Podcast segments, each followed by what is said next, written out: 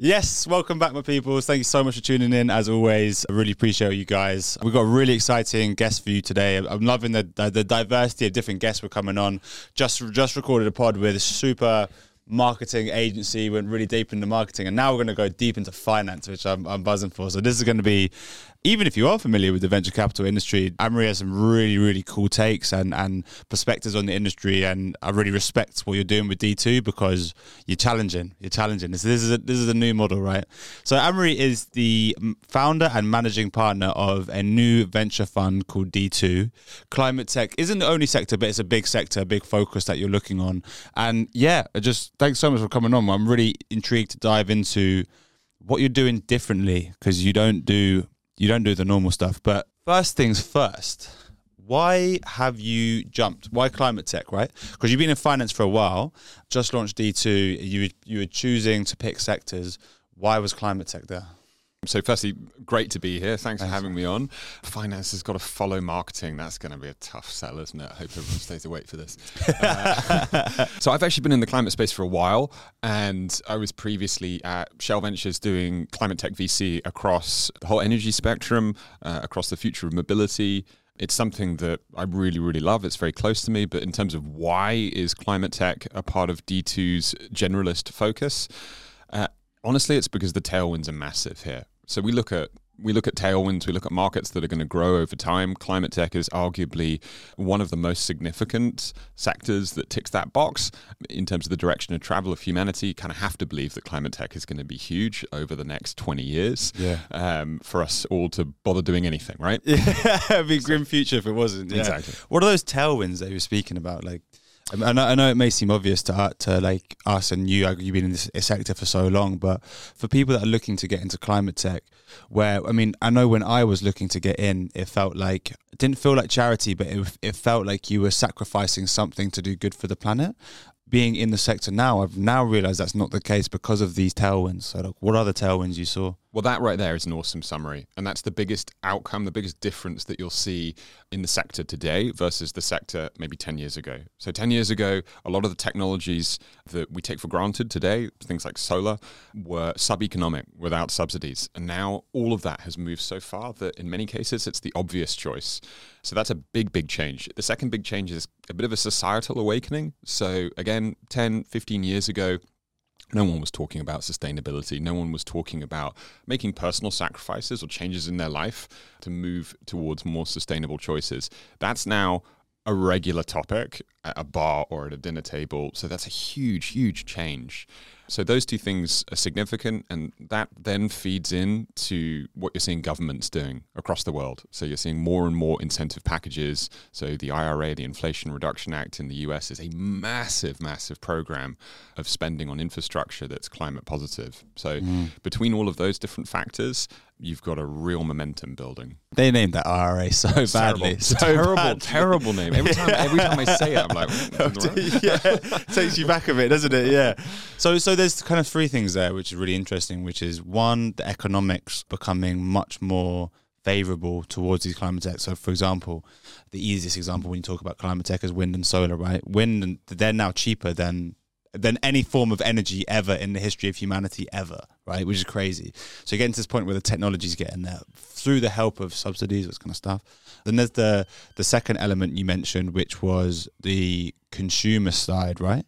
Which was people are starting to care about this at the moment. And then the third one, the governments are really starting to take notice and literally make this law they're legislating. Net zero is not isn't like oh we want to get to net zero. They're like actually legit. How do we legislate to get there? So I find that really interesting.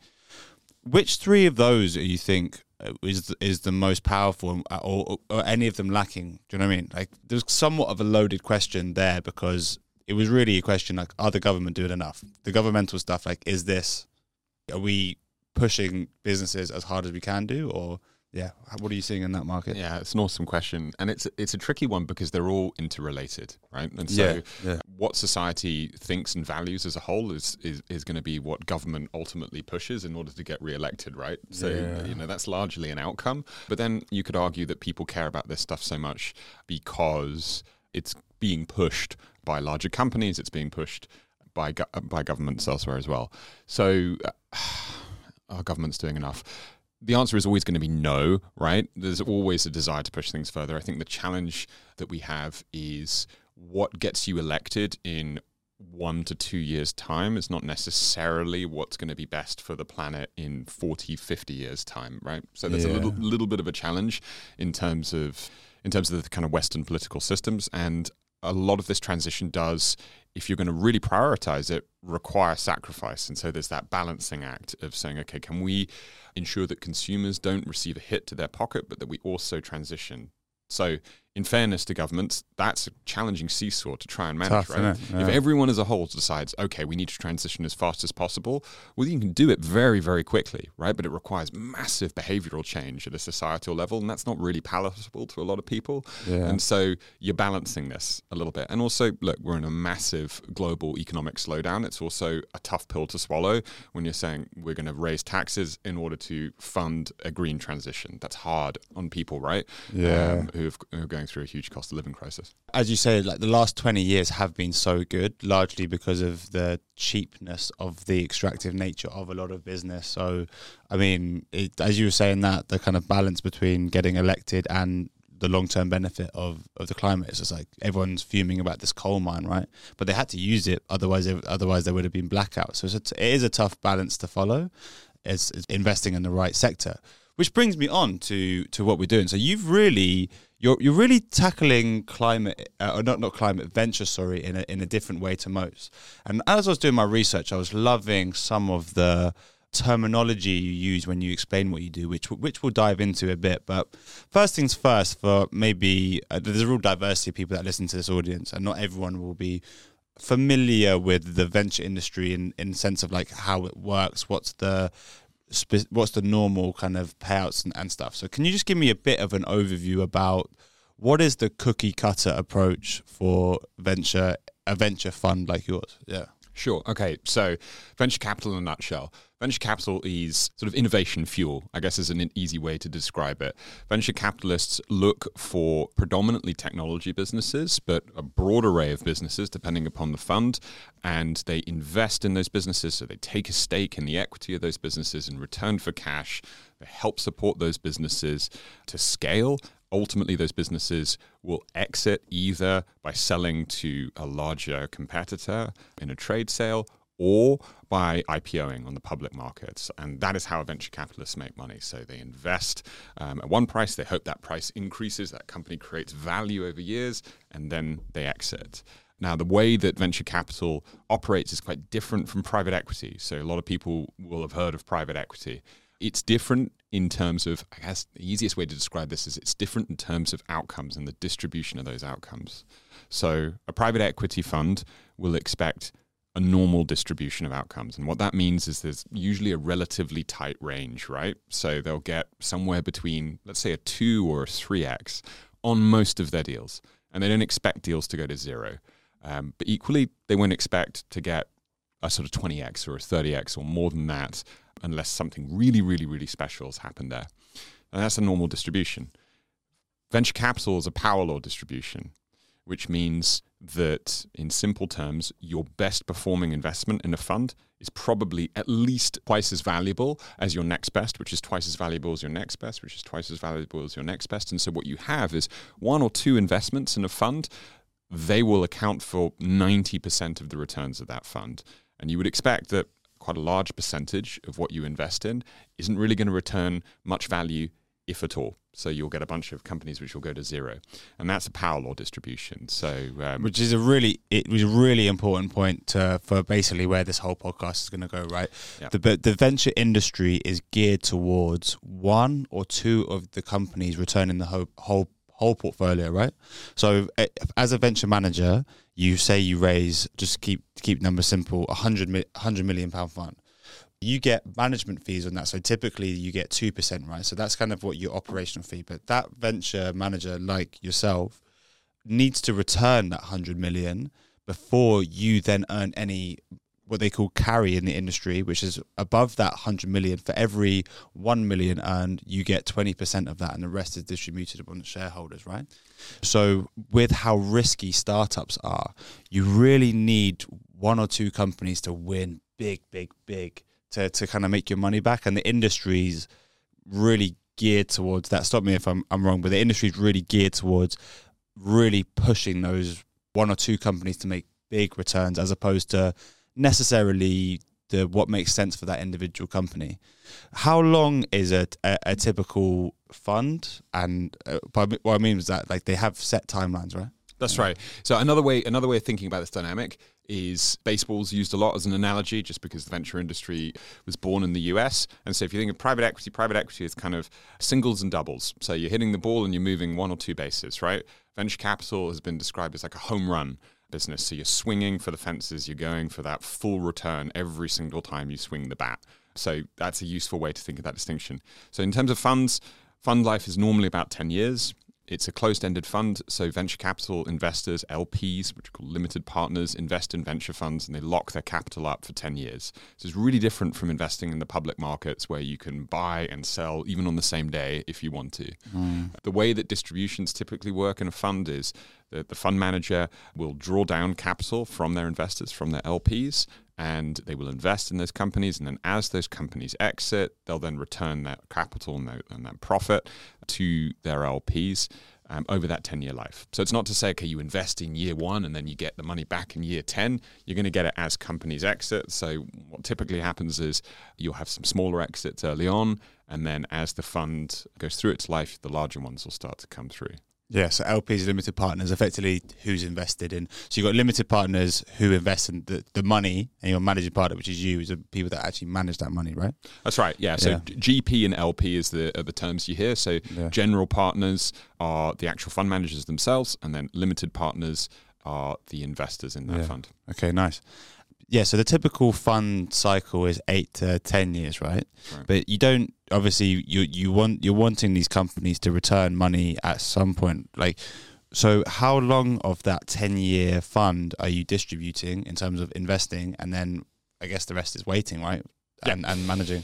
So it depends on the fund, but normally what you'll see is kind of a two to three year investment horizon. So fund will announce, fund will close, um, and then we'll spend two to three years investing, and then you have the, the what's called the harvest period after that, which is five to seven years, where you are working with those portfolio companies. You're you're helping them wherever you can. Funds have different models for how they help their portfolio companies, and then ultimately, when they exit, you're distributing that capital during that period as well. But typically, after those four year di- distribution, right? Obviously, the workload's then a lot less because you've got people running the company. So you'd raise fund two, fund three, right? And then then you basically like pick up and you're doing again, and hopefully a bigger fund, bigger fund, bigger fund. And this, uh, what you've just explained there, is pretty standard across the industry, right? Yep. Pretty standard. Everyone follows similar model. Why is that a problem? That's a great question. So, okay, so there there are some some challenges with the venture model. Some of these challenges are they're completely endemic to the model and they arise because there's a bit of a misunderstanding sometimes from founders um, as to the the dynamics the incentives of venture capital and also there's some misapplication from some fund managers as well so venture capital if you if you dial it right back to the dawn of the venture industry, venture capital was largely being deployed on really groundbreaking technology where there is a huge, huge element of risk to that, right? Then more recently, venture capital has been applied in what we sort of call winner takes all markets. So those tend to be companies with network effects. Like if you think about Airbnb or Uber, for example, those are businesses that absolutely dominate their category. And the larger they get, the stronger they get because, you say, you have a higher concentration of drivers or a higher concentration of flats to rent, etc. So those are two two good applications for venture capital and two good reasons there to take a lot of venture capital, to take as much as you possibly can as a founder. In my view, though, for the vast majority of other businesses, venture capital should have a massive, massive health warning attached to it. You know, it's like prescription painkillers.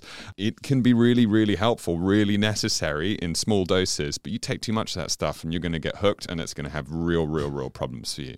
so, uh, why, right? Why does it create challenges? Okay, so there's a couple of things to think about. First of all, there's some simple maths. So every single time you take venture capital, you get what's called diluted. So you sell a portion of your company. Now, the average amount of dilution is 20 to 25%. So every time you do a round of venture funding, you're going to sell 20 to 25% of your company. every time you sell 20% of your company, simple maths, you need to increase the value of your business after that by 25% just to get back to where you were before, right? Before the dilution. Yeah. So you re- you dilute yourself, let's say 50% across two rounds. Well, you got to double the size of your business just to get back to where you were. The issue, though, is more than that because no venture investor invests just to get back to where you were before, right? They're they're hoping, especially early stage venture funds, that you are going to grow your business so large that you end up exiting for a number that returns their fund, right? So you generate enough profit for them for their stake that it covers everything else that they've done in their fund, and that dynamic only intensifies the more capital you raise because every single time you raise you reset that hurdle right? Your Mm. new investors will have different targets that comes in. And it sets up this very binary outcome. So it's the kind of go big or go home approach that's in venture capital. And where you get to is you get you can find some companies where they're in a sort of situation where it's like okay unless we can build this business to a billion or 5 billion or whatever the number is however many zeros you want to choose here it's not a meaningful exit for our investors and so Mm. you get situations where companies brute force themselves artificially to get bigger and bigger and bigger and bigger and it raises a spectrum of like, okay either i'm going to invest either i'm going to exit for a billion or the whole thing's going to flame out and go to zero. It leaves very, very little margin in between those two areas, and that is that's the downside of taking a lot of venture capital, and that it's talked about in some quarters, but I'm surprised by how frequently it is overlooked and how many founders focus on saying, okay, I just need to get to this next point where I can raise this next round and do, you know, I'm going to do my big series A, I'm going to then go to series B, then I'm going to do to series C, without thinking about the implication of all of that. Mm. And if you look at where founder ownership sort of lands out, usually around the sort of Series A, Series B point, founders own less than half of their business, right? That's it. So they've sold. They've sold so much of their company, they're now own less than half of their business. And they've lost control at that stage. Really, once you've taken institution of venture capital, you could argue you've always lost control. But at that stage, just in terms of actual percentage of the business, you've lost control. And there's some really interesting work that you can do looking at outcomes. So we crunched some numbers. We looked at 10,000 venture backed businesses in the US and looked at what founder equity value looked like. So, i.e., I, as a founder, own, let's say, half of a 20 million business. It's obvious numbers, but okay, my stake on Yeah. paper is worth 10 million. And what you see is from Series A through to Series D. So, okay, you've, you've done maybe a seed round, then you've done a Series A round, then you've Series B, then Series C, then Series D, right? So, it's quite a few fundraisers there. Between Series A and Series D, the median value of founder equity hasn't increased at all.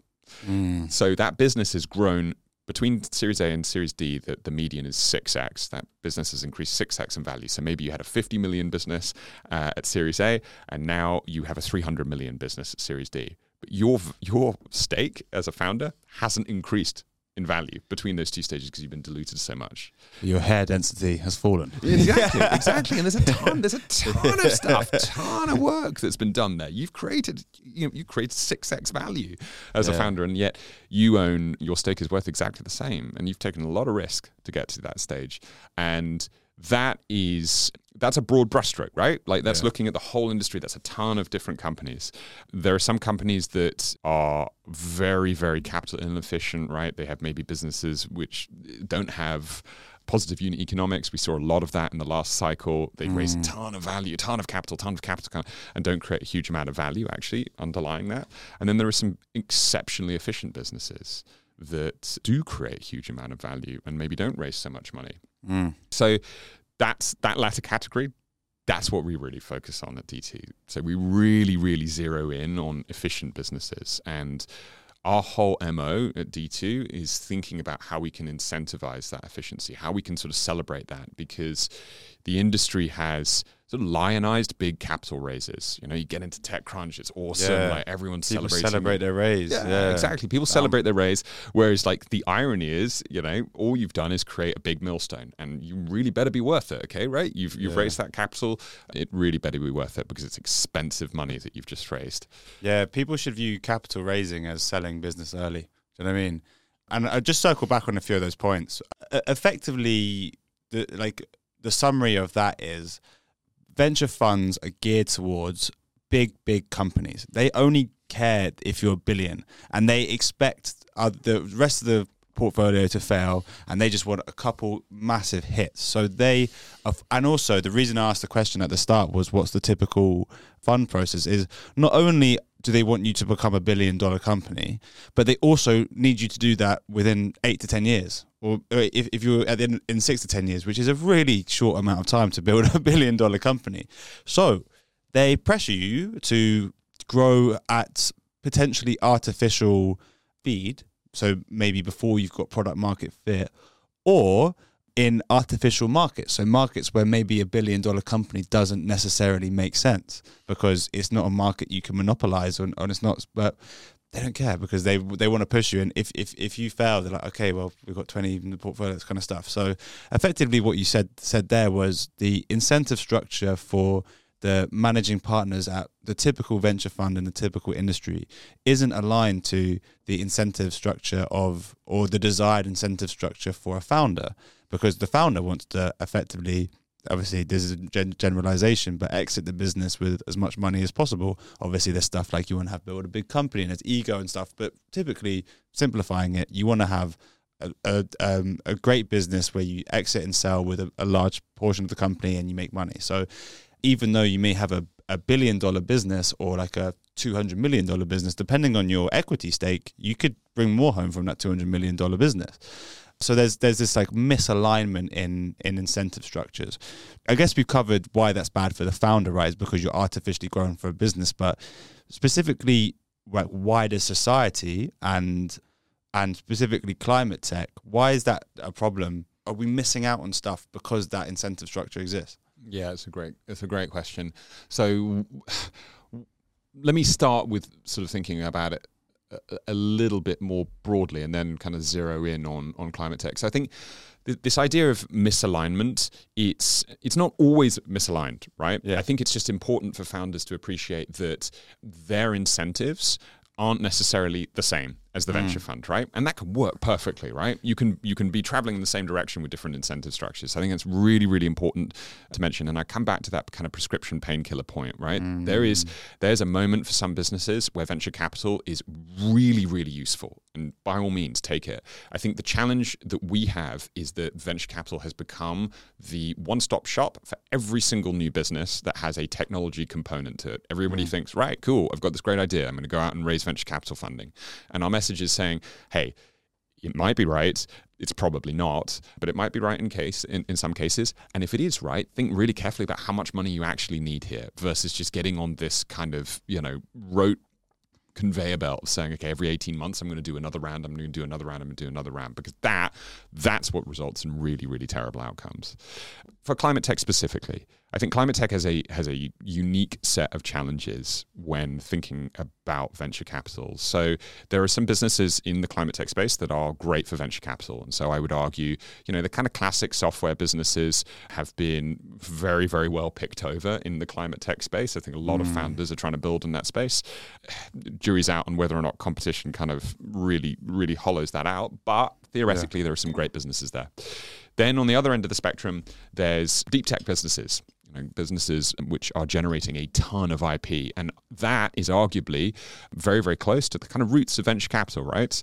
And is a great application, at least in the early stages, of venture capital dollars. But then in climate tech, you've got these businesses in the middle. And I think of these companies as sort of distribution plays, where maybe they're taking an established piece of technology and they're just trying to get it out there as much as possible. So, you know, maybe a good example is solar panels, right? Putting putting solar panels on people's roofs. That is a very, very established technology. It's a pure distribution game. And there's going to be some big winners there. And you've already seen companies like Enpal in Germany, huge, mm. huge companies. But if you think about Enpal's capital stack, most of it's debt right? So you mm. need you need that debt capital to actually get out there and distribute this. And so there's a bit of a nuance in terms of okay should this be funded with venture capital? Should this be funded with debt in the climate tech space? Should this be funded with grants? So there's real nuance. This is not B2B SaaS, right? Where it's okay, fine, there's a playbook out there. I can go and, you know, I, I get this early stage funding and off we go. So that's climate tech is, is by and large dealing with physical assets. And so there's a completely different method for funding those businesses and a completely different risk return spectrum depending upon the type of company you're trying to build. Yeah. And also think because of the relatively, as you say, cookie cutter approach where most funds follow the same structure, there are businesses that don't fit that structure and they don't get funded. Mm-hmm. So it's Yeah. a problem. Yeah, Yeah. yeah, but abs- absolutely. There's a lot of that, and it's really important to emphasize that venture capital isn't suitable for 99.9% of businesses. Right? Yeah. Um, its its profile in the market is far far larger than its applicability warrants, and it's Yeah. because it's yeah, I guess seen as a as a validation and endorsement of your business, and as something that you know sort of creates these uh, these enormous businesses, these kind of unicorns. So it's quite aspirational, I think, as well. it's also in the media and the culture. It's a culture, really, isn't it? Where is which when you were saying that, I was just like, how ridiculous is this actually? Where everyone follows the same eighteen month then you raise, eighteen month then you raise, because it really in- incentivizes inefficient growth, and like it's so. Basically, the last fifteen to twenty years has been an era of free money. Mm-hmm. Where the discount, so the interest rates have been so low that the discount rate of that money has been effectively really low as well, which means that the cash flows way in the future matter way more than cash flows today. But as now inflation rising, interest rates are rising, those interest rates mean the discount rate is also coming. So like cash flows today are starting to become increasingly more important. And there and, in those two scenarios, in the first scenario, inefficient growth is fine because it's like money's free. Do you know what I mean? Like, we just want to get to we want to monopolize the market and, and just take over as much as we can while the cash is free. And now we're moving into the space where money's not free anymore. So we actually really need to be more efficient with our capital, which is weird that I had to say that because that first scenario should never have happened. it really should never have happened, right? Uh, we we should have al- always always gone for efficient growth. Anyway, so we, we've covered what's wrong with the industry. How is D two different? How are you fix? How are you not? Fi- you're not trying to fix the industry. You're trying to give founders another way. Yeah, the way that the way that I described D2 is, like I said, we look we're looking for these efficient businesses, and there's an element in terms of okay, well, how do we attract an efficient business? I give you some examples. There's some absolute monster, monster, monster success stories out there. Veeva Systems, for example, Veeva Systems is is essentially like a CRM platform for the med medical industry, for the biotechnology industry. They raised seven million dollars of venture capital, and they uh, IPO'd for kind of multi-billion. You've got GitHub, Qualtrics, Calendly, Zapier, Atlassian, and the list just goes on and on and on and on. And these are businesses that have reached kind of multi-billion outcomes um, with very, very little capital, and they're all in different sectors. So it shows that you can do this, especially in software, especially today, um, in lots of different sectors. There's loads of different paths to success there, and taking an efficient approach to growth is not saying, "Well, I don't want to build a big business. I'm not ambitious. You know, I just want a lifestyle company." It is possible to build an enormous company while also being really, really laser focused in terms of what you raise and how you deploy it. So it's taking that ROI mindset to every single dollar that goes into your business. So back to D2, the way that we operate is we want to find these efficient businesses and we want to attract these efficient businesses. And so part of the way that we do that is by offering different sets of terms. So most of what we do is is investing in straight equity, just like every other VC fund. It's just that we look for different companies and, and we prioritize maybe different things from some other funds.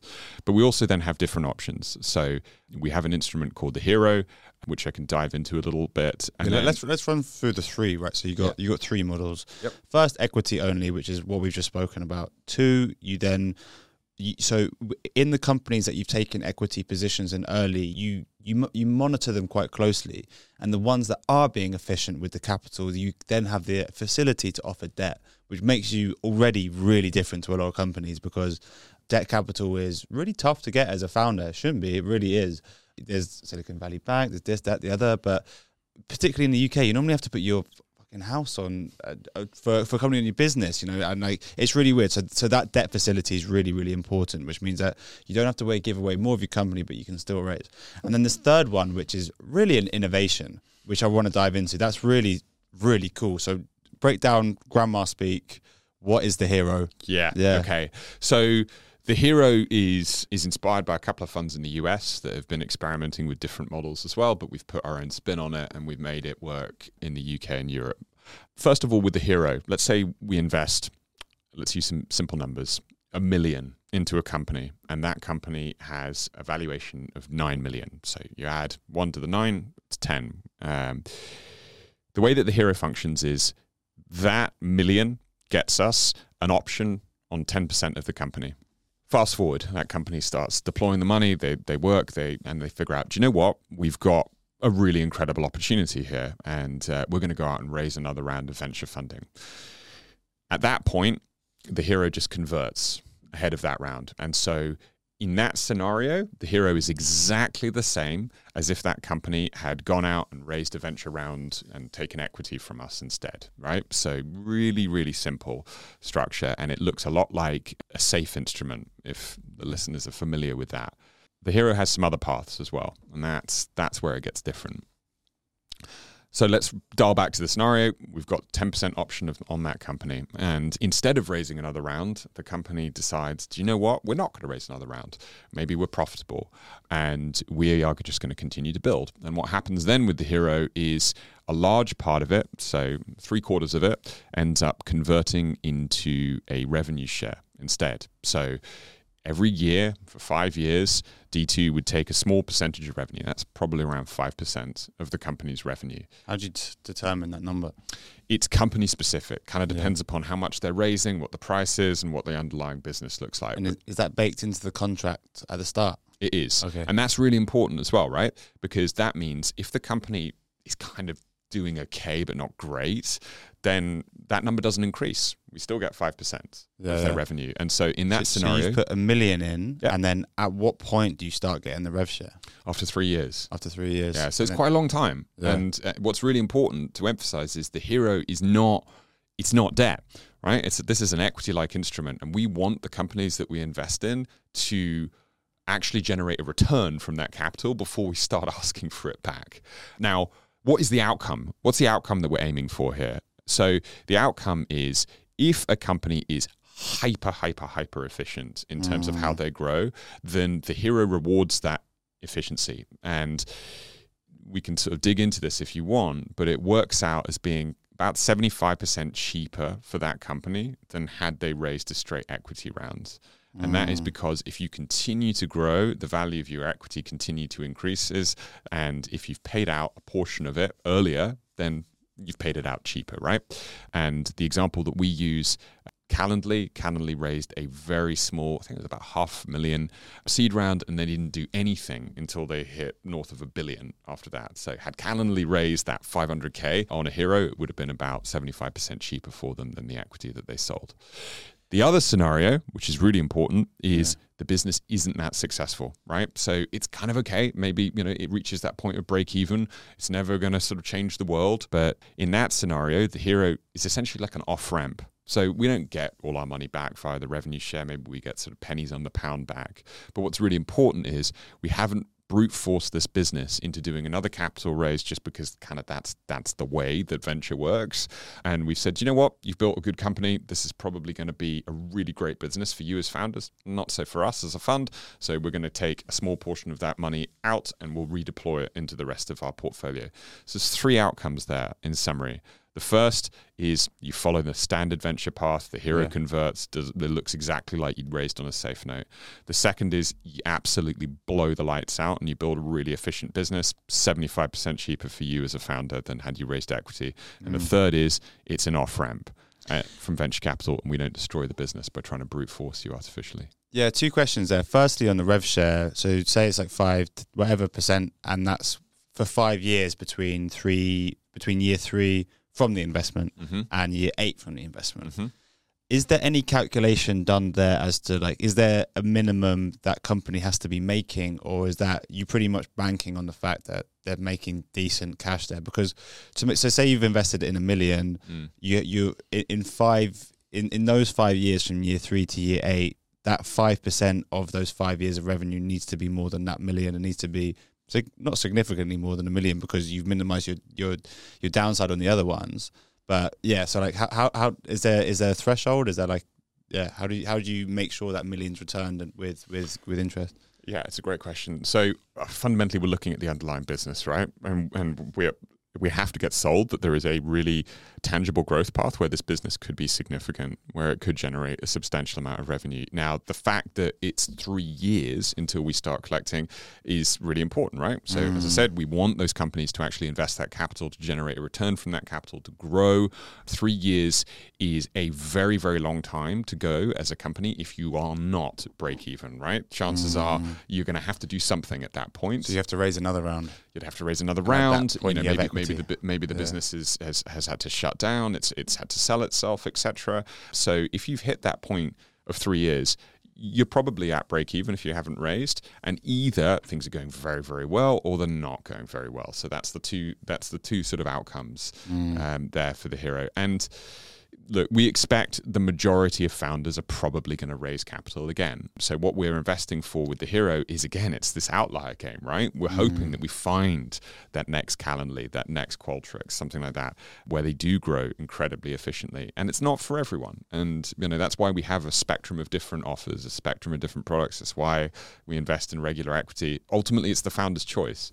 Um, mm. It's what type of business do they want to build? But also, look, you know, there's there's an element to this where you're introducing new terms into a market. It takes time for people to get comfortable with that, and most of the time, we invest alongside other investors, so other funds, family offices, individuals, and so there's also an element where they need to be comfortable with that. Yeah. Um, you know, they need to get on board with the fact that this creates a different set of incentives for the founder. Yeah. And then how does the off ramp work? If the company's not successful, how are you mm. getting money back? So I mean, the off ramp is essentially saying that look, the the percentage revenue share that we take, it's fixed at the percentage level rather than at the money level. And so, let's say, for example, a oh, company is okay. earning like 10 million a year, so that would be 500k that we'd be taking out fantastic. That's really really great. But let's say they're earning 100k a year. Well then we're taking 5k out. Yeah mm. so it's a mm. completely different outcome for us. But it's the same it's the same percentage right? Yeah, and so yeah. at that stage we're saying look if you're earning 100k a year we're probably not going to get a million back from you. But we're probably not going to get a million back if we owned equity either. And yeah. it's the case of saying do you know what? This didn't work out. So rather than try and brute force your business artificially we're just going to say look we'll take the small amount that we get that's you know that, you know that's, that's, the way it rolls. Yeah, yeah, yeah, exactly. And we'll redeploy that. But at the end of that, you're left owning the majority of your business, and you know you don't have a venture fund artificially in there, or, or, or in most cases when these businesses don't kind of make it, you end up just becoming a zombie company in their portfolio, and you don't get any of their attention anyway. Mm. And this is mm. a case of saying, look, okay, fine, it didn't work out for us as a fund, but you've got a business that you're still running, that you're enjoying, and that's profitable, so you go do that, right? Yeah, yeah, yeah. So obviously you you've raised capital from investors mm-hmm. to do that. Mm-hmm. It's a completely different proposition for the LPs in the fund. What was the sell to them? Yeah.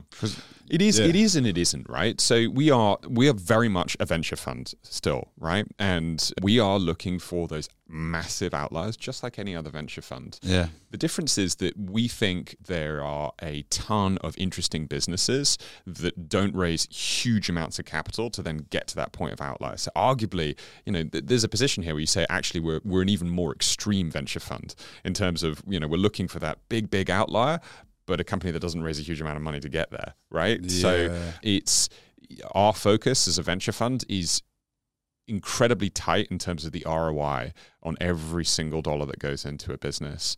The hero is in a success case, it functions sort of exactly the same, right? As, as equity. The point of the hero is that is something that potentially attracts the type of founder that we're looking for and is more competitive as an offer than a straight venture fundraise. Yeah. So that's, I mean, it, it's wonderful. creates creates great incentives for founders, but it is also our way of saying, look, you know, we're going to be more aggressive than a regular venture fund that can only offer you one thing. In the scenario where uh, sort of an investment off ramps, right, there is no additional downside protection that the hero gives an investor than regular equity gives an investor. In both cases, that is not a good outcome. You're not going to get a great return on it, right? Yeah. There is there's an argument to say that there is a little bit of sort of upside constraint in terms of if you invested in Calendly, for example, all mm. other things being equal, you'd probably want equity versus a hero because it's been a great outcome. Yeah. The difference is if you've got two funds,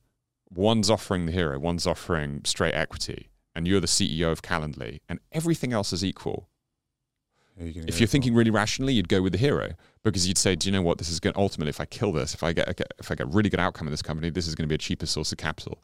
So it's just it's it's designed in that sense to be a bit more competitive than just saying, "Look, we'll we'll take straight equity in this business," um, and it's trying to align the the fund and the founder behind this idea of let's create a really big business, but let's be really efficient in terms of how we do it. The equivalent of a consumer product would be would like your Amazon. You're being the most customer centric you possibly can be, whereas others are probably more focusing on their investors.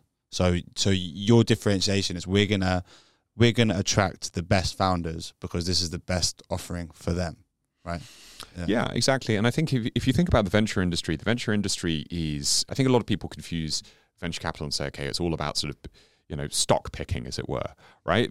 There's an element to absolutely picking the right businesses, but ah, so much of venture capital is access based as well, right? I say this all the time. It's, it's getting the cool because when there's a good deal, it's like I say this to my mates all the time.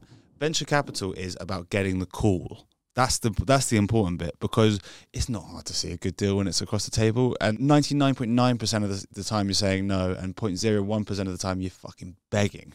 Let me. I in. love this analogy. Yeah. I think you mentioned this to me, oh God, about six months ago. And I've actually said it to so many people. It's, it's, it's such a great description. Yeah, yeah. But it's just like I, I've been in so many meetings where you, you, I like, fuck, I didn't get the call. So that's why the industry's so networked. Is you got to know everyone. You got to, you got to go out there. That's why you got to build your brand. You got to do all this kind of stuff because the most important thing is getting the call.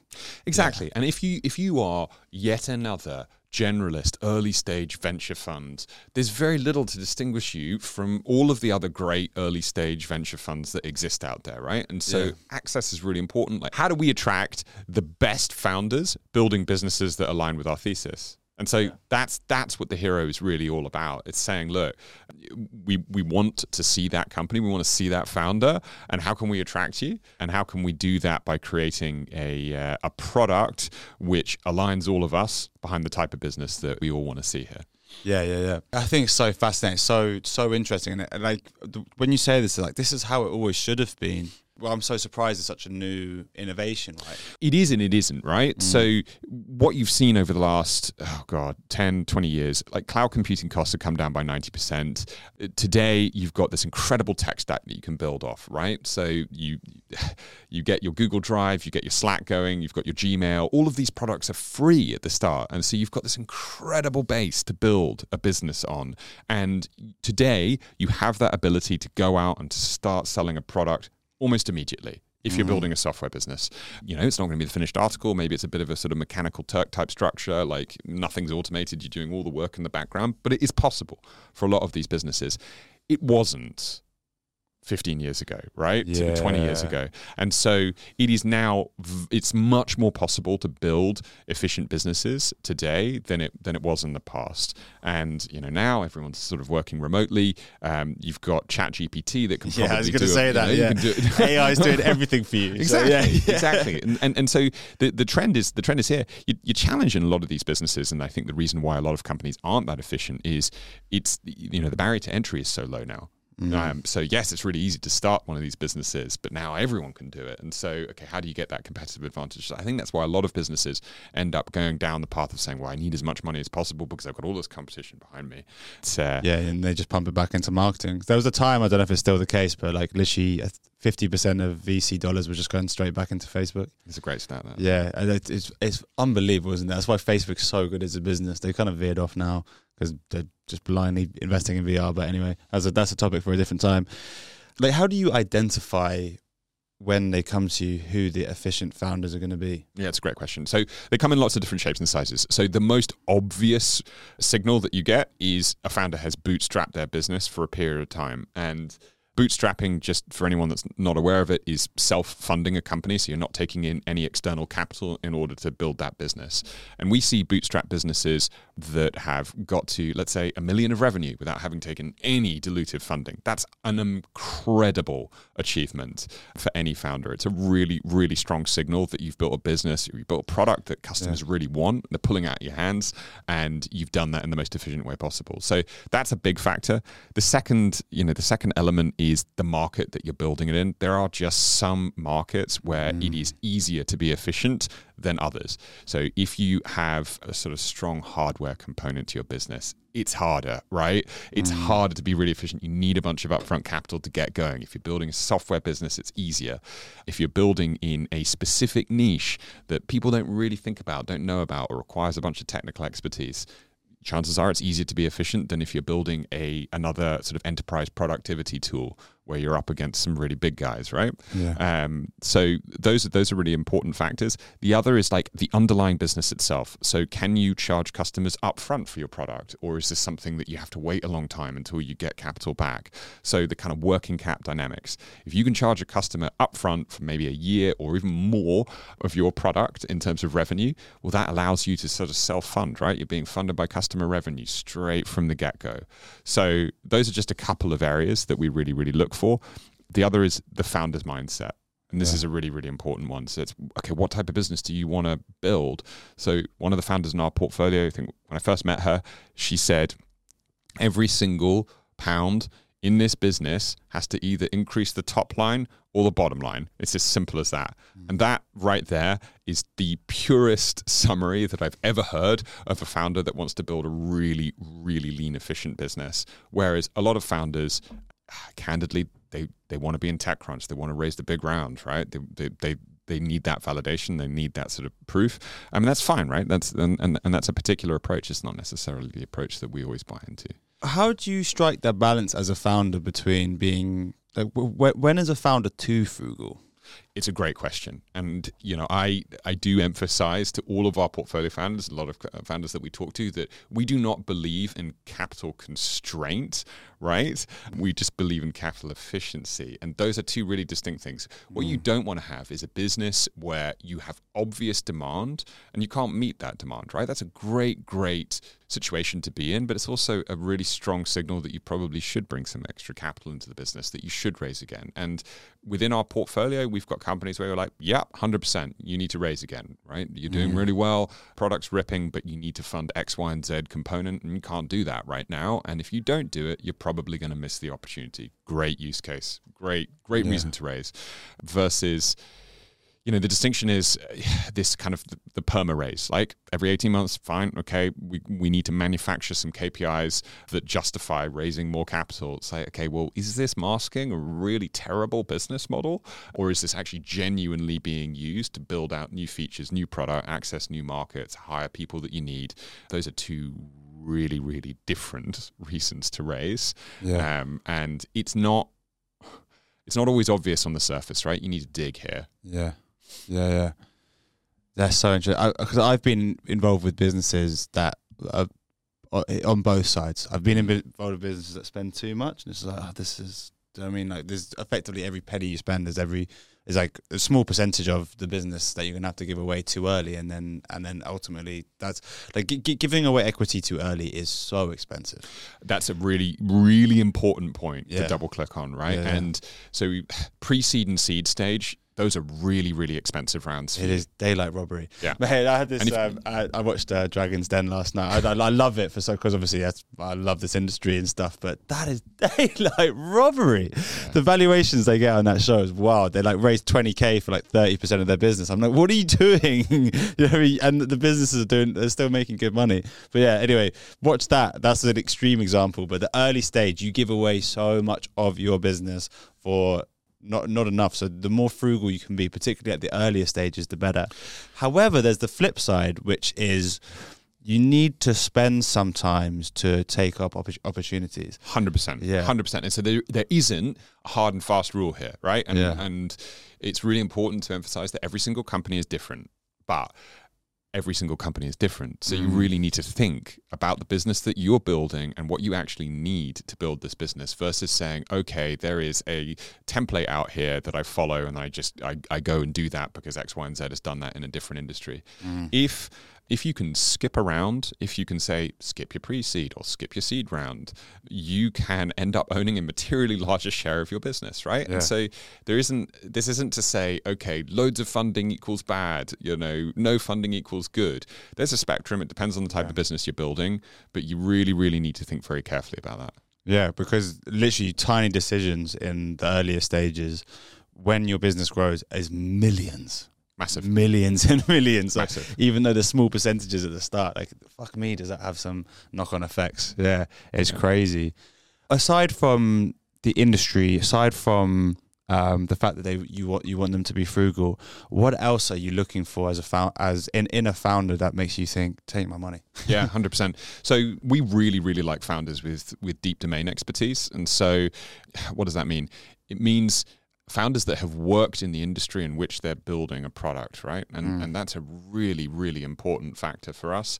We see a lot of businesses. There are a lot of businesses which I um, sort of think of as I've experienced this pain point kind of type company where it's like, oh, do you know what?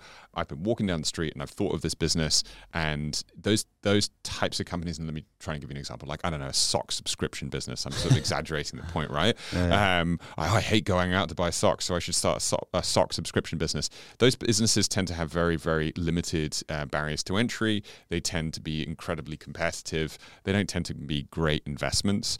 The ones that we get really excited about are companies. Companies, for example, we're looking at a business in federated learning at the moment, right? And and the founders have spent What's federated learning? Federated learning is where you push models to the end node point. So, for example, if you have a, a factory with robotic arms, for example, rather than managing all of the rules for those robotic arms centrally, you're pushing down a set of parameters to the end node point, and those robotic arms are learning and understanding and, and changing their behavior based upon um, the conditions that they're interacting with, right? This is really, really cool That stuff. mad. Um, there's a lot of um, open source federated learning models out there. How you actually deploy that into businesses is, is really challenging.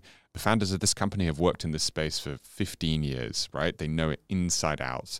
That is a really, really interesting company to us, partly because of where the founders have come from. They have that unique insight on the sector because they've spent so much time there.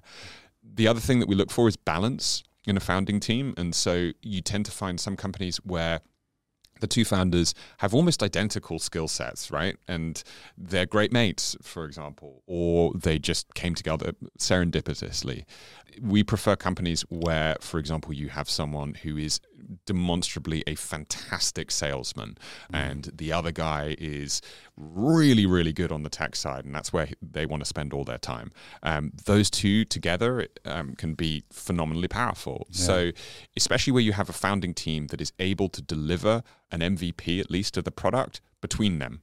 So you have that technical person, you have the person that's actually able to build the code base to get out there and sell it. So you're not doing that first raise just to try and build the product to validate whether or not anyone actually wants it. They've been able to go out and they've been they can do that without external help. So those are two things which we love to see. Yeah, I've actually mentioned that exact dynamic on the pod because it was the first. I know Chris, so Chris, my uh, first mentor, and he's a investor in your fund, right? Um, he, he, him and his co-founder had that exact relationship, and it's so I've always been like attuned to it, like a demonstrably, I like that word, good salesman, and then someone that can just operate. And the guy that you met just there the, the- on the last pod, the pods will come about a week apart, but I recorded them back to back. He's he's that guy. He's the salesman, and his his co-founder Rob is uh, such a good operator. And it's really it's really interesting because I used to. I used to, I, I still love sports, but I used to study sports and how what makes a good team work. And and there's a really good book called Legacy on how the All Blacks. We're not we're not that good anymore, but how how, how that kind of like 2007 to 2015 period was so effective, and they were like we're focusing on partnerships, hmm. like we're looking for a center partnership, a 9-10 partnership, you know, partnerships across the pitch that can play really well together. And I've always thought that's so applicable to business. It's like you need those kind of those partnerships to bounce off each other. So if your best mate is a little similar to you, business still can work, but it's really effective to have those kind of I guess I guess different hires. How involved are you with the businesses after you invest in them, and, and what does that dynamic slash relationship look like? Yeah, so this is this is a really really important topic in venture capital in terms of like how much value add do you provide as a fund. And we're a very new fund. We're only about a year old and so we're still slightly feeling our way in terms of okay, where is the maximum impact that we can create in our portfolio companies and the companies that we invest in and where you know, where do we run the risk of just creating a bunch of noise?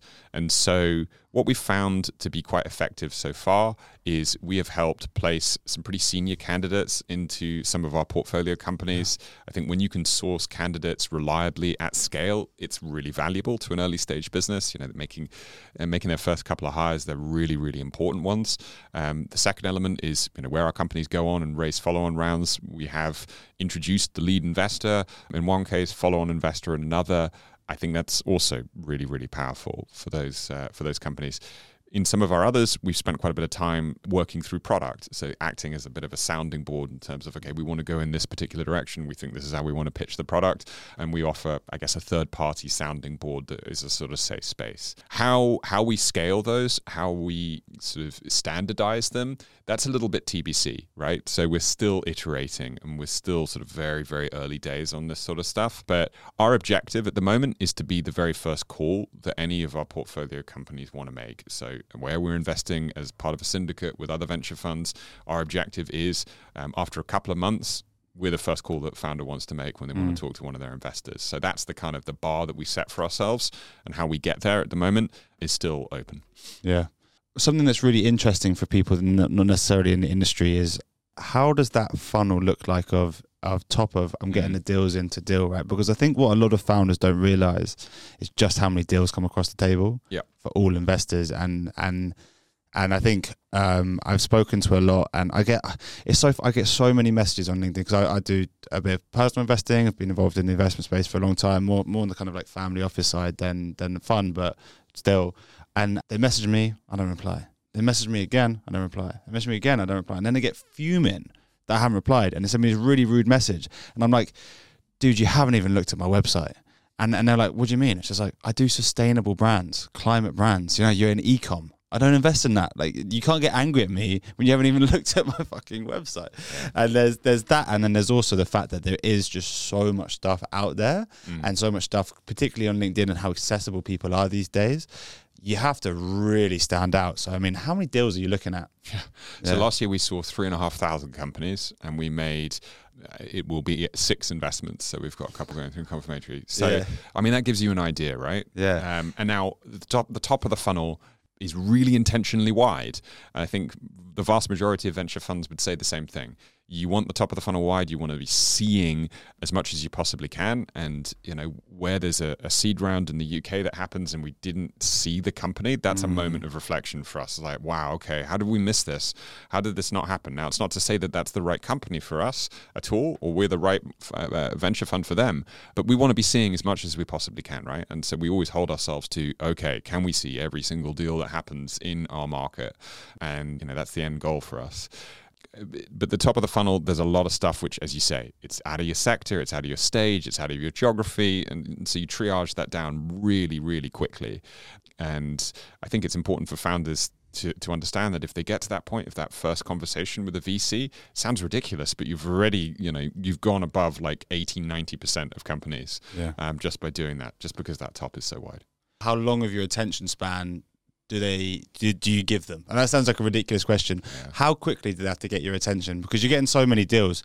Just mathematically, yeah. you can't be giving all deals the same amount of attention. So, like, how important are those first few seconds of an outreach or or the design or whatever? Like, what's important to you? What what makes you think I want to di- I want to do more research into this? There's lots of different ways to do it. There's one which guarantees that we're going to spend some time, and that is the tailored outreach. So, mm. vast, vast, vast majority of founders that just reach out through, you know, the form on the website or via an email, will have an email which is really obviously a template that they've sent to sort of 50 other venture funds.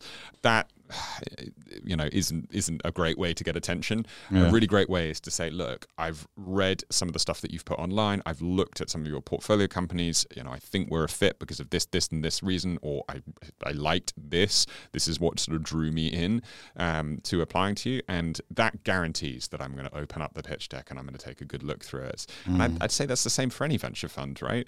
Same for any company. Joel yeah. Joel said the same. I asked Joel, who's the pod before, the, the, the, probably possibly the most polar opposite sector to you, mm. and asked him how did you go about getting your first few big clients. He said exactly the same thing. Tailored tailored uh, messages and, yeah. and uh, really personal uh, understand who you're speaking to, not just like massive outreach because it like it's annoying. I mean, we're all getting so yeah. many emails these days. There's so many LinkedIn messages and requests. It doesn't matter what industry yeah. you work in, and so if you've just done the work and really thought about why you want to approach someone, you stand out a mile. Yeah, exactly. We got literally five minutes left, so we don't have time to go into this one in as much detail as I would have liked. But I Mm. think it's important just to give a quick overview. You were previously in corporate VC, Yeah. which is very different to the typical funds that we know. Yeah. What is the main difference in your opinion? But most importantly, when should a company look at one versus the other? Yeah, okay, so this is an awesome topic. So CVC has a ton of advantages. VC also has some advantages. Really important to think through them and what the trade offs are with both of those models. So, with corporate venture capital, what you tend to have is an evergreen structure. So, they don't have the same sort of fund life that we've been talking through, Yeah. this kind of 10 year concept. They, they can hold an investment for as long as it takes. So, that's a massive advantage if you're a company because you're never going to be you know prematurely selling your business because your your investor wants you to. You're going to sell when it's the right time for your company. So that's great. The second obvious tick and is the you know is the sort of the promised land for any CVC is that you're going to get a contract with that end customer. So you know if you've taken capital from Microsoft, from M12, for example, you're hoping, all right, well, maybe we can get this partnership agreement with Microsoft. And because I'm in their portfolio, I'm going to be much more visible, right? And so that's that all CVCs, um, that's a big reason to take that capital. The third is, you know, if you're in, if you're building in a particularly technical space, you uh, you get a big source of a big stamp of approval, big validation by the corporate that you know probably has a lot of specialists um, within their company that they can call on to due diligence this business, and and so that's a big factor. And the final one that I emphasize is corporates tend to follow a different economic cycle to a venture fund. So if we think about 2022, there was this big correction. A lot of venture funds pulled back, started focusing on their portfolio. Depending on what sector you were in, a lot of corporates were doing really, really well. Like you think about the energy sector, a lot of a lot of energy corporates were doing phenomenally last year. And so, mm. okay, maybe you've got a mix of different funders. Some of your VC funds are like, whoa, okay, we're pulling back at the moment. But your corporate investors are saying, well, actually, we've got a lot of money at the moment we can deploy. And so it it kind of shields you if you've got that plurality of different investors. The trade-off, the flip side, corporates tend to take quite a while. You know, they tend to have a lot more process. It uh, tends to be, you know, larger committees. You know, very sort of. It can be quite cumbersome to get uh, a deal done, so it does take longer than an early stage venture fund. The other risk in some corporates is you really want to be thinking about, okay, how long has this venture unit within this corporate been here for in this company? Is this a company that's really committed to having a venture unit, or is this just a set like a little sort of hobby project, or it's the top of the market and they're going to start investing in some startups? You want to know that that corporate's going to be there, that they're not going to sort of wind down their venture unit at the very first sign of some economic stress in their industry. So really, really important uh, to think through that. And then the other big risk, and I'd, I'd say this is this is quite rare to find, but you want to make sure that an investment from a corporate isn't a backdoor to M and A right? And the vast majority of CVCs have a venture unit which is completely separate and distinct from M&A, but there are some companies, and this is a little bit more historic, but there are others that still exist out there that, you know, will come in and say, okay, by virtue of me having a stake in your company, you're not going to sell to any of my competitors.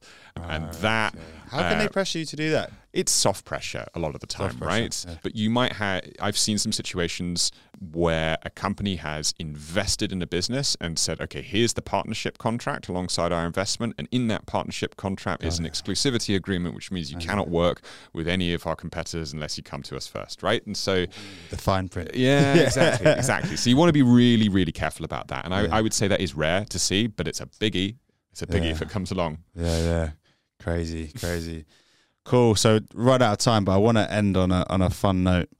I asked this to a lot of my guests. If I was to take D2 away from you, if I was to take investing away from you, hmm and I said you have to start a business in climate, hmm what what what sector slash business would you do? Yeah. So, I mean, this is a bit nerdy, and I'm sorry because I'm a finance guy, but I, I am really, really interested in the future of carbon markets. And I okay, so why? Carbon markets just a really interesting carrot and stick Yeah. um, in terms of how people price the externality of carbon, right? And so Yeah. you mentioned at the start of the pod, right? Like people have been focused on, okay, how do I manufacture this in the cheapest way possible? Yeah. And that doesn't include the externality of, okay, I've destroyed the environment in order to create, create this product. Carbon markets, be they mandatory or voluntary, kind of moving towards that, they're very imperfect in a lot of different places, but I'm really, really interested in the future of that. And I'm really interested specifically in risk transfer within that space in terms of, okay, what does that actually mean? how, how you buy and sell carbon creates risk right and yeah. be that sort of insurance be that trading be that you know maybe even carbon banks in the future i think that space is really interesting really mm. really interesting really messy at the moment lots and lots of problems but yeah i think it's a space to watch yeah, glad you said that. It's one of my investments. Did uh, Kita? Have you had a Kita? Yeah. yeah, yeah, I was in there. Anyway, dude, this has been an absolute pleasure. Thanks so much. Uh, thanks, thanks, so much, so much for, for listening as well. Hope you guys enjoyed that. And um, yeah, see you next week. Awesome.